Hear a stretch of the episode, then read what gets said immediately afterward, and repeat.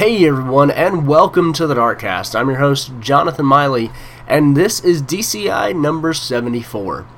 In this episode, Brian and I get to talk to Tom Catola, who is the CTO of Lightshot.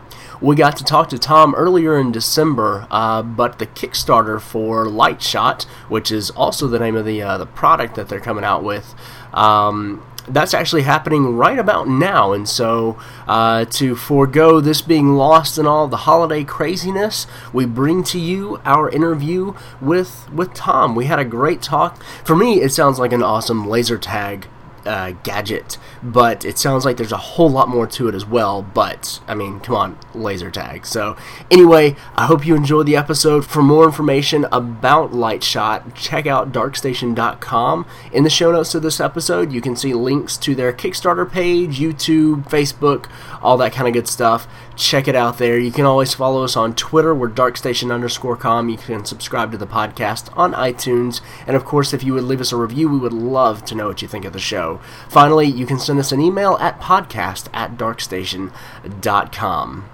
Now, thank you for listening, and on with the show.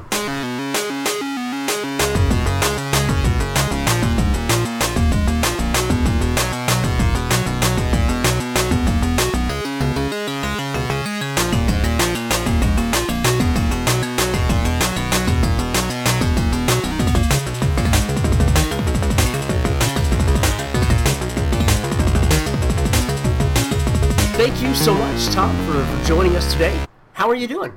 I'm doing great, thank you. Good, good. Uh, now, before uh, we, we kind of got started with the interview, you mentioned that you've been playing some, some Dragon Age. So I know I just said that we're not here to talk about Dragon Age. Uh, but what is it like trying to play video games in the midst of building, you know, your own product? Um, it doesn't seem like it would leave a lot of time.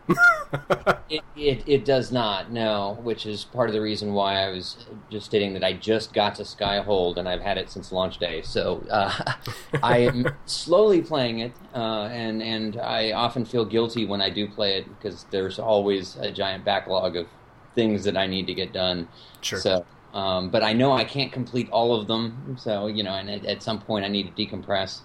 Um, you know, I, in general, I play a lot of games games are an important part of my uh, life. So, um, yeah, I, I, I, try and always put in, get a little bit of, you know, personal me time, and that generally involves playing some games.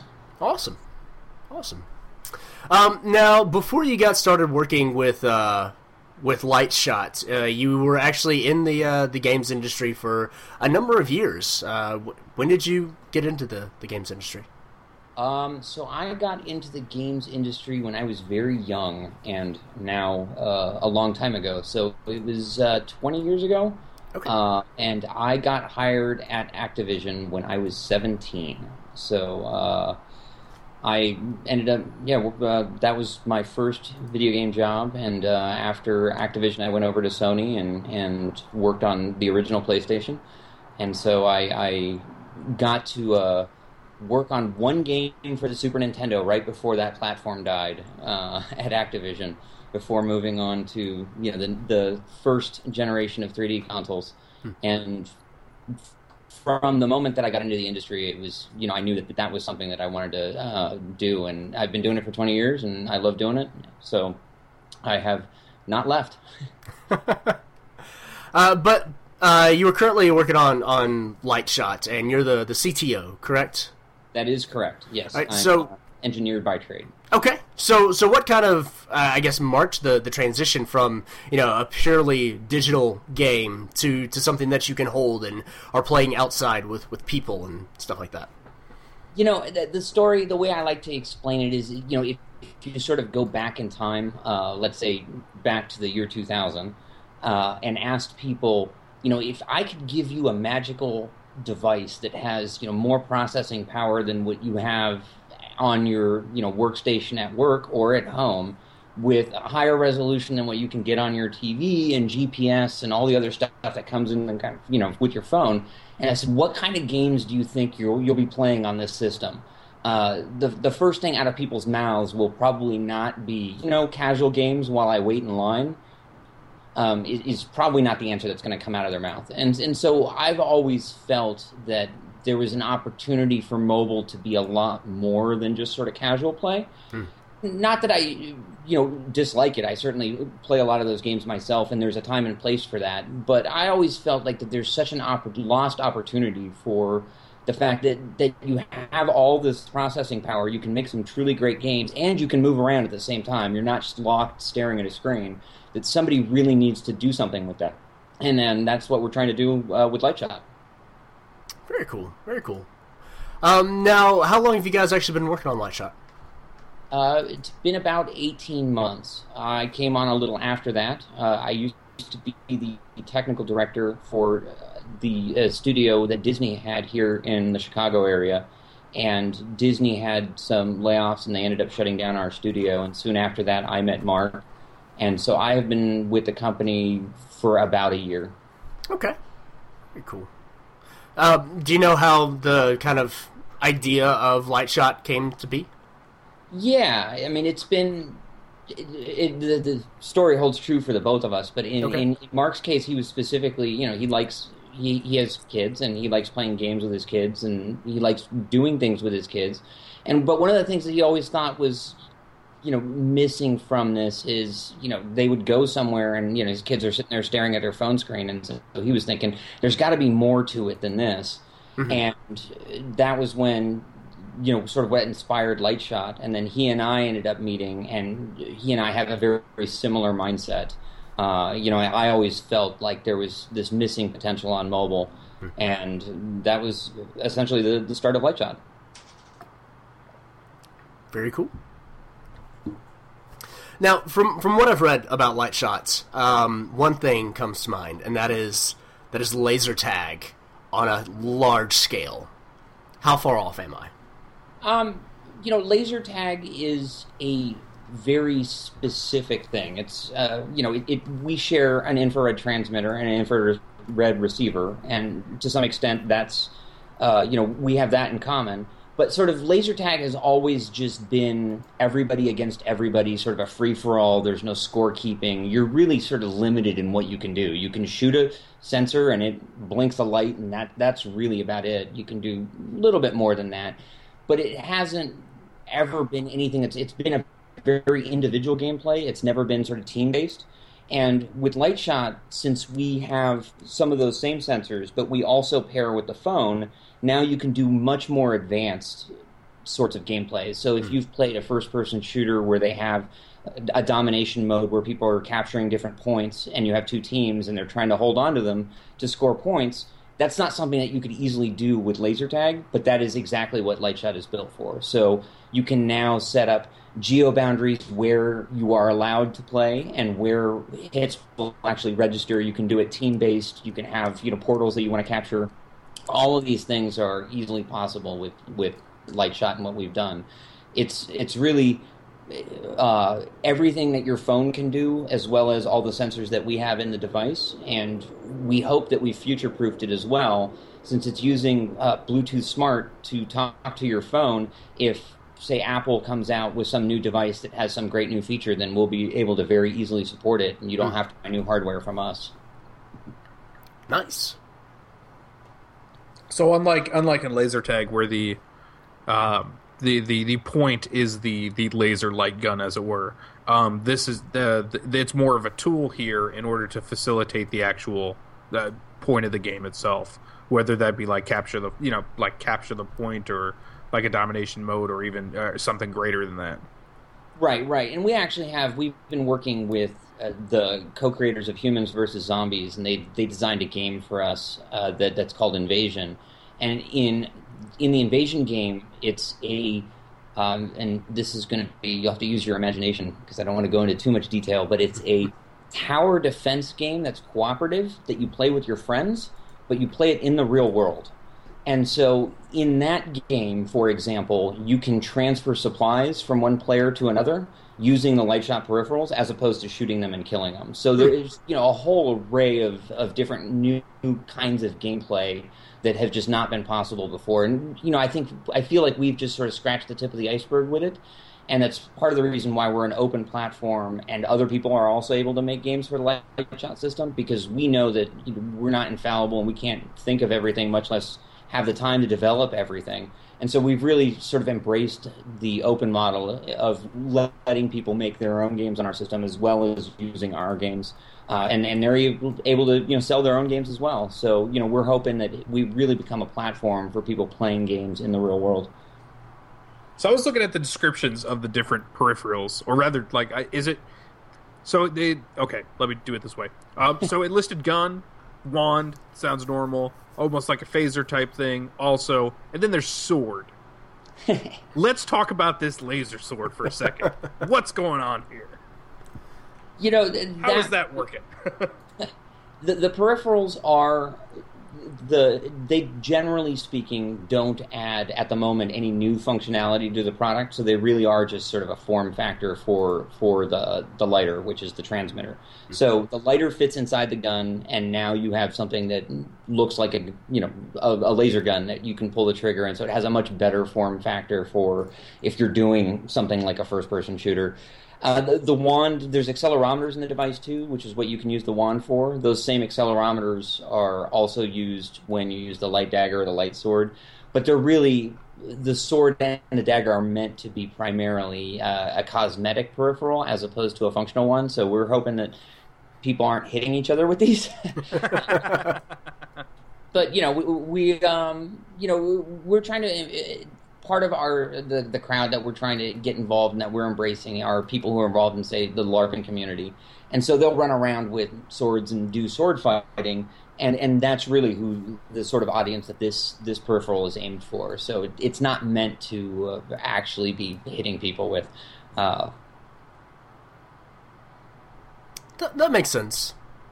H- hitting people with swords is probably not the uh, the best first step. right. It's the best use for a sword. That is what. Abs- absolutely, yes, absolutely. Uh. if we want customers to buy more products, then we probably should not be uh, making swords for them to actually hit each other with. So. Uh, now you mentioned that uh, yeah, it's, it's, an open platform for other people to be able to make games for. Is that if they were to, to make a game for it, is that something that you would just get from the App Store? Do you have like your own repository of stores? You go into the, the Lightshot app and the, the games are available there. How does how does that kind of work? So it, the the applications themselves run on your mobile phone, so they would be you know coming from the Apple iOS App Store or from Google Play or however you decide to distribute it and then the services that we offer are sort of like guilds and clans and you know a friends list and, and badges and this sort of stuff is what is uh, through the lightshot platform but we don't distribute the apps directly. Okay. so you know we may have uh, a list of compatible apps and then link to where you can get them in the store but it's we're not uh, distributing the apps directly. Okay. Now obviously this has a you know a lot of implications for um, you know, more more physical types of, of play outside, running around, whether it's you know capture the flag or uh, assassin or you know uh, laser tag, any number of those kind of things. Have you worked with any more kind of I guess traditional video games? Uh, is there any kind of functionality towards that end? Um, I guess could, I'm not sure what you mean by that question. Uh, so, like a like a Wii light gun or something. Like yeah, well, I mean, yeah, I guess uh, more like a, a a Wii light gun or something like that. Something that you would use the the Lightshot in conjunction with something that you would play on, you know, an Xbox or a PlayStation or, or something like that. Um, you know, we don't have any plans for attaching, you know, working directly with consoles. It's certainly something that we're open to. Um, sure. We could, in theory, support anything that uses the Bluetooth Smart protocol. So as long as it has Bluetooth Smart, uh, we could certainly write software for it uh, that would uh, allow you to use it with something like a traditional console.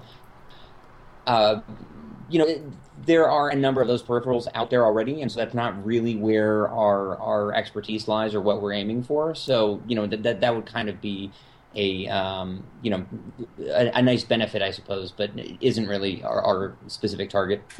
Okay, cool.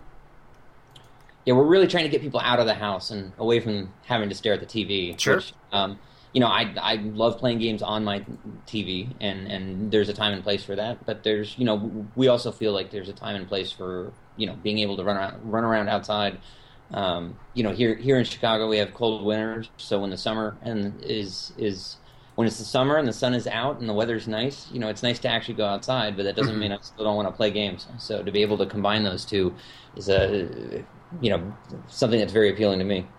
Sure. Absolutely.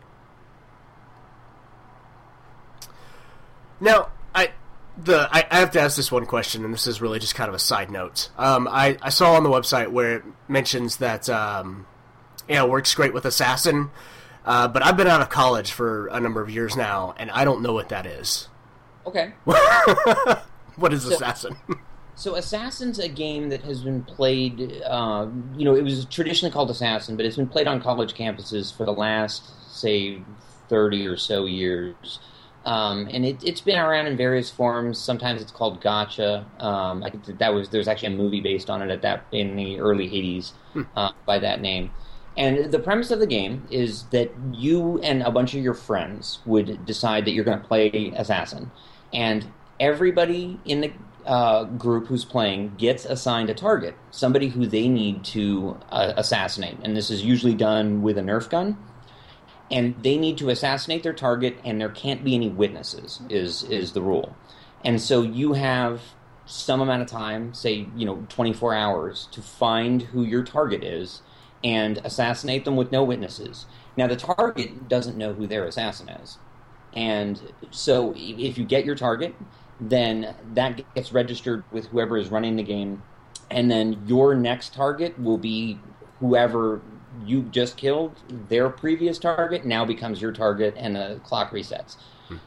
Um, and so this has been a real life game that people play uh, on on college campuses. But one of the challenges with it is is that you need to have sort of a gamekeeper referee player who that's the person who gets notified. Hey, I shot this guy with a Nerf gun. You know, hopefully he doesn't contest it. You say yes, there really were no witnesses, and then he tells you who your next target is and is trying to keep track of the timers and. And it, it's it's required quite a bit of coordination, and so Sure. this is the seemed like a great game for us to take something that already existed that uh, has quite a few players who've played it at various points and you know in, in their lives and would be familiar to people and was something that was ripe for having something automate all of that all of those rules and so that's what we've done with our first product Nice. Along those lines, we've also found that that was very, very difficult uh, to coordinate quickly. Right, getting large groups of people together is is normally tough, and so we actually made a what a two player version of Assassin, um, which has a slightly different rule set. So in our fast paced uh, version of Assassin, two players would start, and there's a 30 second timer, and when that timer counts down to zero, one of you is going to be the assassin and one of you is the target for one minute. And if the assassin gets their target in that one minute, then the assassin gets the point. If the target lives for the whole minute, the target gets the point, and then the roles reverse. And so this continues for four rounds, and then whoever scores the most points is the winner. And this this is really fun. This is what we've been demoing at uh, various conferences. And so you know people will come up to our booth and we'll explain it to them, and I'll set them up with the hardware. And then they say, okay, so the game's going to start. So what do we do now? And I said, you know, I would suggest you guys run away from each other. One of you is going to be killing Get the away now. and so they, they run in different directions and then you know as i'm talking to whoever and explaining the rules to the next person in line i'll see one guy run in one direction with somebody chasing him and then you know a few seconds later i see them go in the other direction because now the roles are reversed and you know people end up coming back with big smiles on their faces and all sweaty from having run around so um, you know it, it's been a lot of fun demoing this to people and giving them a chance to sort of play it and so if you see us at any of the various conventions, we'll be at you know South by Southwest, and we're going to try and go out to PAX and the Game Developers Conference. And so you know we always have the hardware with us, and so we're always trying to run games and let people just experience what it's actually like to play uh, a game not on a screen. You know, and and it, it's pretty funny seeing you know a, a adult age people playing games as if they were kids again. And you know that's really what we're trying to do. That sounds like a lot of fun. Uh, That is sounds the hardware available for purchase right now? We're going to be doing our Kickstarter starts on January. Oh, okay, Rocket. Um, and so on January 6th, we're going to be selling the hardware on our Kickstarter.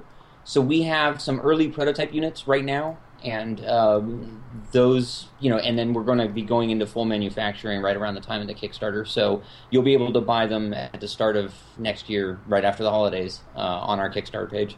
Nice. What's the uh, price point? Uh, that a game, what we call a player kit, which is a uh, the receiver and the transmitter. So it's it's basically the gun and the sensor. Uh, that is going to be priced at around one hundred and fifty dollars. Okay. We're trying to bring the price down, but uh, that's sort of dependent on there being quantity. So we're hoping, you know, as we move forward, we'll be able to get the price down. But uh, th- that's what it's going to be at on the Kickstarter. Okay. Is that going to be? Um, now, obviously, I mean, you, you want to bring it down because that's that's what everyone always wants to do: get it in, in most people's hands.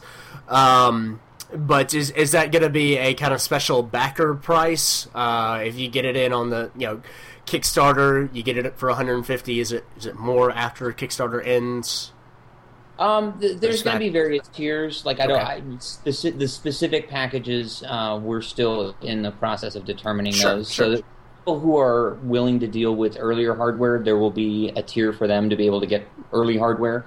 Um, the Kickstarter backers really get the advantage of getting the hardware early, and we're trying to sort of embrace the community and have everybody involved as we continue to develop products for this.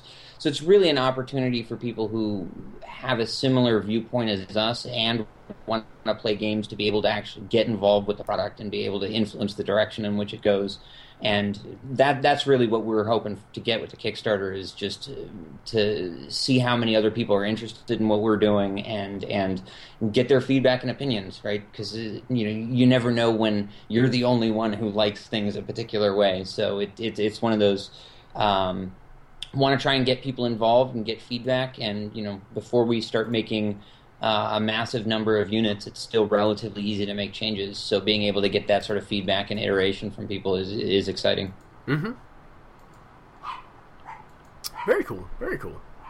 Yeah, very One of the things that you know that I think differentiates us too, and this goes back to sort of the open platform uh, that we talked about before, is is that you know if if it takes us a while to get products out, and we're hoping that other people are going to be also making games for our system. We've got some people who are making games for the system, but th- this is something that we are going to be very open about, so people can 3D print their own peripherals if they want. Uh, we're open about all of the hardware. We're going to be releasing the APIs, so if they want to make their own games.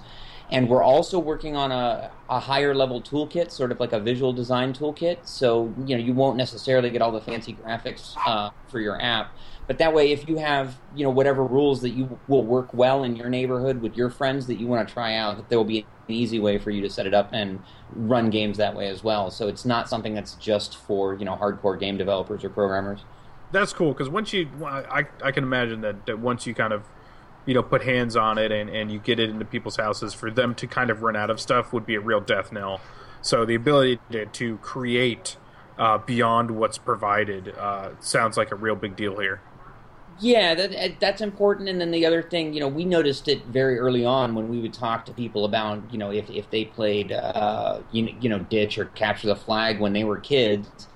Um, people who grew up in different parts of the country had different variations on the rules and how those. Oh, it's all it's all house rules, like Right. Monopoly. yeah, It's exactly. all house rules. There are rules to Monopoly. You know, Yes. who am I to dictate how people are going to be able to play this game? And you know, I live in Chicago where it's relatively dense. So if I say, you know, in the case of Assassin, our mission times are very short, that works very well if you can get from one place to another very quickly. But then if you know, I grew up in California where everything's you know. Los Angeles, everything's an hour-long commute. Um, doing you know mission times that are in the minutes doesn't work quite as well, and you know we can't possibly anticipate all of those things. So we're really trying to give people the flexibility to be able to modify the the rules and gameplay styles for what works where they are playing. So will you be able to take just kind of like a one game and, and sort of change those rules, or will you be having to build a, a game from the ground up? Um, that depends. Our games, we will probably be releasing uh, the source code at least for some of them, so Okay. that people have a base in which they can start. Um, you know, if they want to modify rules, and we're also going to try making. You know, in the case of Assassin, there will be when you set up the game, you're going to get various options. You don't have to go in and program stuff to you know just change mission times. Um, but in general, we're trying to be as open about the platform as possible because this is, you know, new ground uh, that, that, we're going on. You know, uh, mobile games have been done for a while, but you know, not running around in the real world. There's a few exceptions, you know, Shadow Cities, Ingress, these kind of games, but. Uh, and that's you know, more like it, it's more phone centric than like activity centric. And those are also, you know, um, we like to say they're location based gaming, but we like to say we're like hyper local. So, you know, taking Ingress as an example, it's two teams across the world. And that works great when you can have enough players across the entire world to make it interesting. But we're really more interested in games that you can play with your friends or people at work, people who are physically around you, as opposed to just, you know, two teams across the world trying to do some sort of stats game. Mm-hmm. Um, no, not that I'm against it. I'm an avid Ingress player, so don't get me wrong. But uh, you know, it is it's a very different problem. Sure. So I, I imagine the whole uh, settings tweaking that basically it's just going to be a, on a game or app by app basis. Uh, since there'll be a lot of different people making the games, if they have it supported to allow you to change rules or whatnot, then that's that's dictated by the the creators. Correct. That's correct. okay. Cool. Very cool. All right. Well, uh, so the Kickstarter's coming up uh, pretty soon here. Obviously, you don't have anything uh, you know totally nailed down yet. We've got a couple of weeks. Uh, is there any particular uh, prize or not prizes or not prizes? Uh, any backer rewards that you're particularly excited about besides just you know getting the product into people's hands? Yeah, actually, there is. So you know, both Mark, who's my co-founder, and I are, are just in general big fans of you know connectivity of devices and and we're both very excited about this sort of internet of things and all all the new stuff that's coming out. So one of the tiers we're actually so besides Google Glass, uh, which are Google's augmented reality glasses, Epson has uh, a set of augmented reality glasses that we are working with, and we're actually going to be demoing at CES, running with the Epson augmented reality glasses with Assassin and so we're going to have discounted uh, those glasses you'll be able to buy as a kickstarter reward uh, at a discounted price from their normal retail price. And we're really excited to be able to find people who are looking to sort of embrace the future and, and be able to see what augmented reality is all about and actually play a game using something like an augmented reality system. And so we're hoping that that, that gets people very excited and that's something that we're really excited about. It, it's it's uh, you know, it, it's pretty neat that every day I get to put on glasses that I can see through, and it's rendering cool stuff over my eyes at the same time. So it, it seems very sci-fi. So it's a, it's a nice place to be at. Yeah, that sounds awesome. that does. I, I, I want to have a HUD. Like I, I've never seen the use of Google Glass, but now I can play like a full first-person shooter outdoors and have like radar and stuff. Yes. Yes. I've always wanted a HUD. That's I, the greatest thing I'm, ever. I'm really excited now. yeah, yeah. I mean, that, that's the thing is, you know, I have one sitting right next to me as we're talking right here, so it, it is cool stuff. It, and in general, I mean, just the possibilities when you start thinking about how you can add games to all of these things.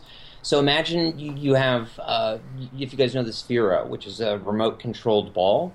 Uh, with something like that, you know, we're going to be able to integrate all this gameplay so you could use that as a remote controlled grenade that you would sort of wheel around the corner to whoever your opponent is and be able to kill them remotely. I mean, these are the kind of gameplay possibilities that get opened up when you start using this whole concept of the Internet of Things for gaming as opposed to, you know, hey, my refrigerator is now on the internet. That's, you know, great. right. Not really all that interesting.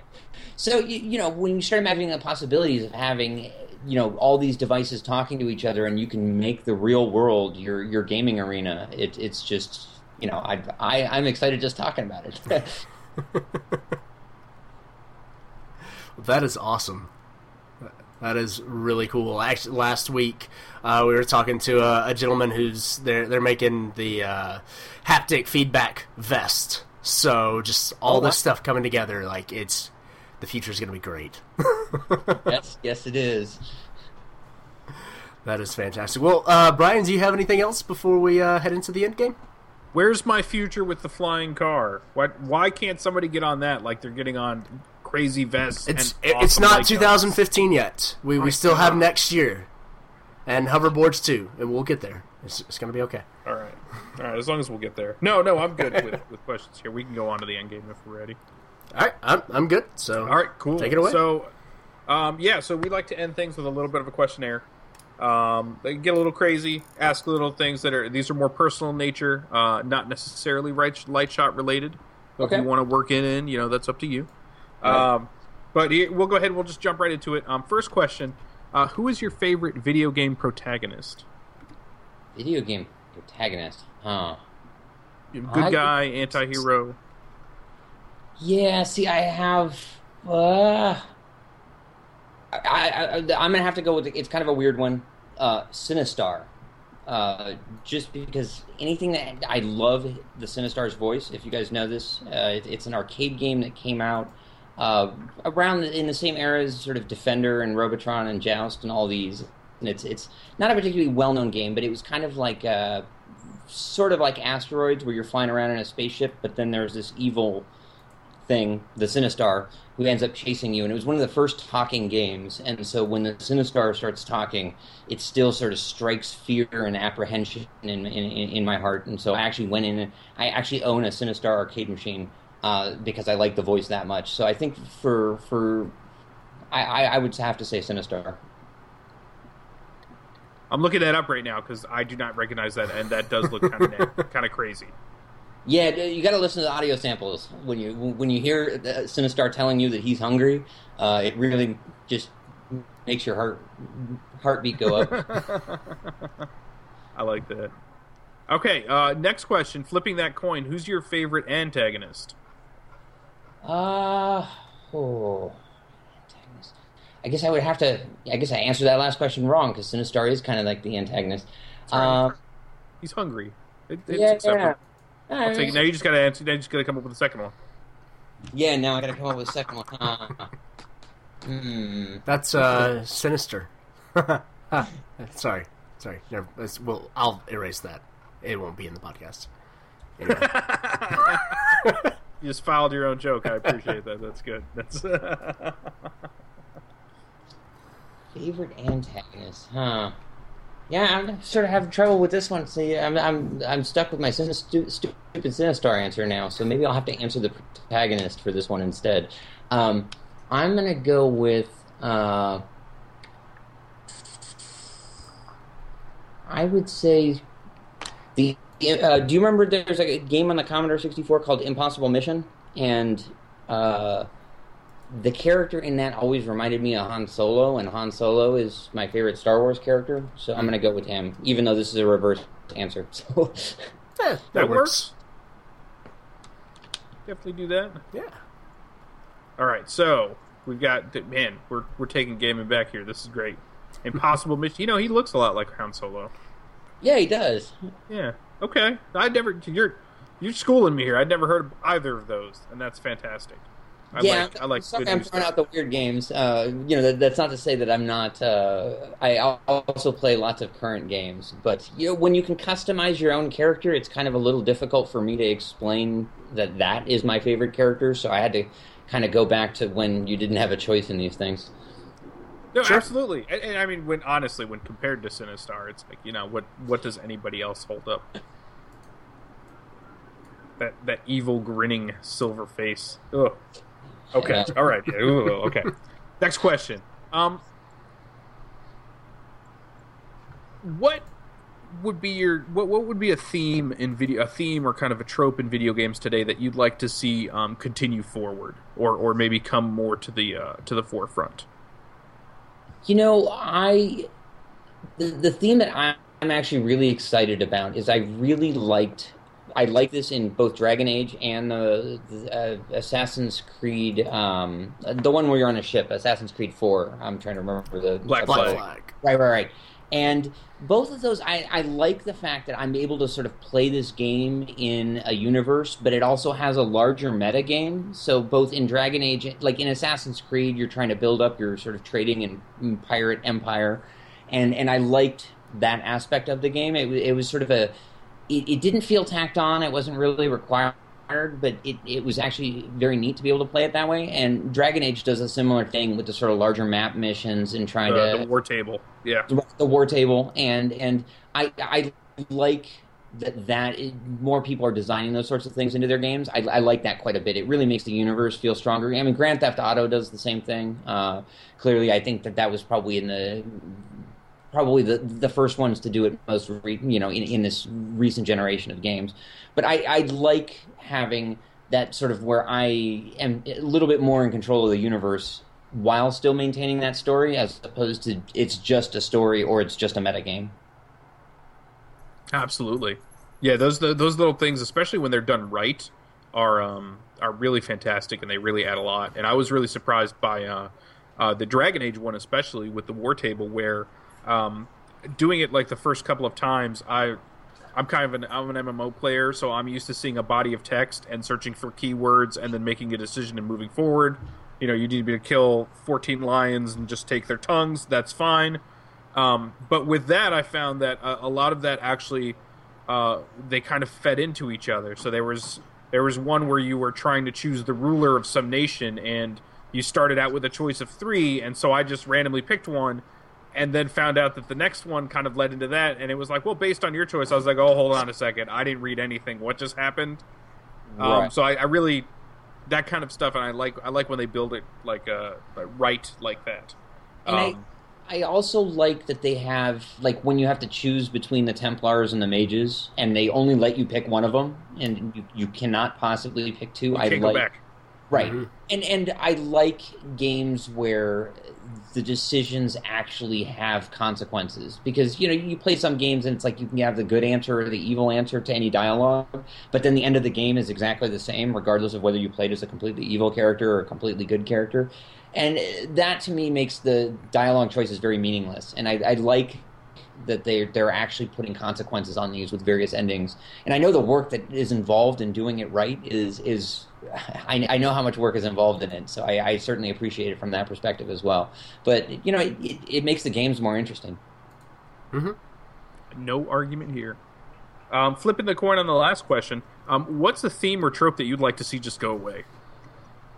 Ah, uh, you know, I really I like first person shooters. Um, I have to say that I've been struggling to really get into any of the ones that are primarily a multiplayer experience, um, where there will be some sweet spot where I'm good enough and the other people are about my level where I can have fun and then at some point either people are way way better than me or it's all kind of noobs and it's not really that much fun anymore mm-hmm. and I I have to say I really wish that even in the first person shooters that they would they would do a little bit more of a single player experience so that I get out of something out of it if if I don't like the people I keep parent getting paired with. Um, and and so you know I, I understand why that there's a hardcore audience for it, but um, you know that, that's something that that I wish to see a little bit less of. yep. Um, next question. Uh, is there, um, you know, obviously you you you started out uh, with video games at 17. Um, it it is kind of a dream job. Um, is there anything else you uh, you'd ever consider trying? Is there any other any other dream you'd like to chase? Uh, being a professional helicopter pilot would be very cool. Neat. Why helicopters? So I've always had quite a bit of interest in in aircraft in general, and so I was one of those kids that wanted to get my pilot's license very early on. But I kind of never got over the like I don't really know what I would do with a regular pilot's license. And then a friend of mine got me a ride in a helicopter, and we were flying around, and I thought it was the coolest thing ever. And I was like looking at all the stuff on the ground, and I was like, "Oh, that looks really cool." And he goes, "Okay, we'll stop," and we stopped in a hover, and I was staring at whatever it was that I'd you know been looking at, and I was like, okay, now this is actually cool. You know, going from point A to point B, you know, it's it's kind of interesting. But being able to just kind of stop and tool around and say, hey, like you know, there's something weird. Let's go fly over there and hang out for a while and see what it looks like. That to me was very cool. So that inspired me to go get my helicopter license. So I'm actually a, a licensed helicopter pilot, and I if I could get paid to do that, that would be an awesome job. Um, That's fantastic. That's really cool, and it really you could you could hear the, the, the smile on your face when you're talking about that. really great. Okay, okay. Next question. This is going to get a little weird. Have you seen this? And this is a preamble to the question. Have Okay. you seen um, John Carpenter's Escape from L.A.? Uh, it's been a while, but yes. Okay, good, good. Now, at the end of that movie, Snake Plissken, uh, our kind of hero, uh, comes into possession a, uh, a remote control that um, controls all the government satellites uh, covering the globe. Which, uh, you know, when activated, will send us back into the Stone Age with huge EMP pulses. Um, given that premise, you find out that that's happening tomorrow. What game do you play tonight? Ooh. I would probably just Robotron. Straight up Robotron. Yeah, yeah. That that that is a game that that uh, I never get tired of, and and I feel like when we rebuild society, we're not going to rebuild the things that were from the past, and so you know, bringing back old arcade machines isn't going to happen, and, and and so I think that that would be yeah. I, I, I could I could probably play that game for a day. awesome. Uh, final So- question. So if, if Uh-huh. when this happens, I haven't finished Dragon Age, it would be uh, it, it'll be a close match between those two. I might just rush through the story missions just to know what happens. yep. That, it it ends. It, it's it's it's a good story. uh, ne- final question. Um, at the end of our lives, uh, when we come to the gates of the Mushroom Kingdom and Toad is there with the Book of Our Deeds, uh, what would you like him to say to you before he goes before he lets you in? If he compliments me on a game that I've worked on, that would make me very very happy. Eh, Would you Would you like to see a game that you worked on um, in the in the Mushroom Kingdom arcade next to a Robotron cabinet? That that would be that would be awesome. Um, yeah, th- that would definitely be. Uh, I guess I can't say the high point of my life. That's all right. That's all right. The high point going into the afterlife. that's awesome. Well, that's it. You passed. Uh, fantastic job. Uh, the rest of the interview was great too. Um, Jonathan, take us out.